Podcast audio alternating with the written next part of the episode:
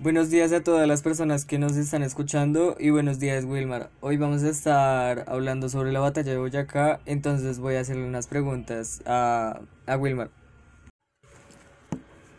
¿Qué fue la batalla de Boyacá?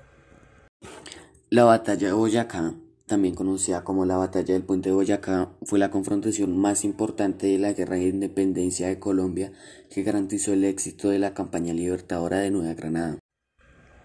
¿Quiénes estuvieron al mando del ejército que atacó a los soldados de José María Barreiro?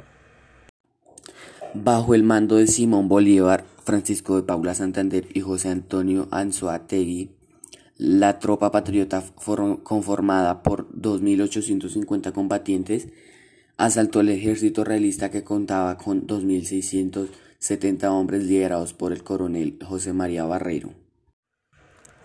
¿Cuánto duró la batalla de Boyacá ¿Y qué países conformaron la Gran Colombia? El 7 de agosto desde hace 210 años se conmemora la batalla de Boyacá. Este fue el momento decisivo que daría la libertad al interior del país y a partir del cual se construiría la Gran Colombia conformada por los territorios de Colombia, Venezuela, Ecuador, Panamá, la cual duró hasta 1930. ¿Dónde está ubicado el puente de Boyacá? El acontecimiento ocurrió a 14 kilómetros de Tunja y a 110 kilómetros de Bogotá, en un puente que pasa sobre el río Tanatinos. Desde aquel momento se recordaría esta fecha como el día de la batalla de Boyacá.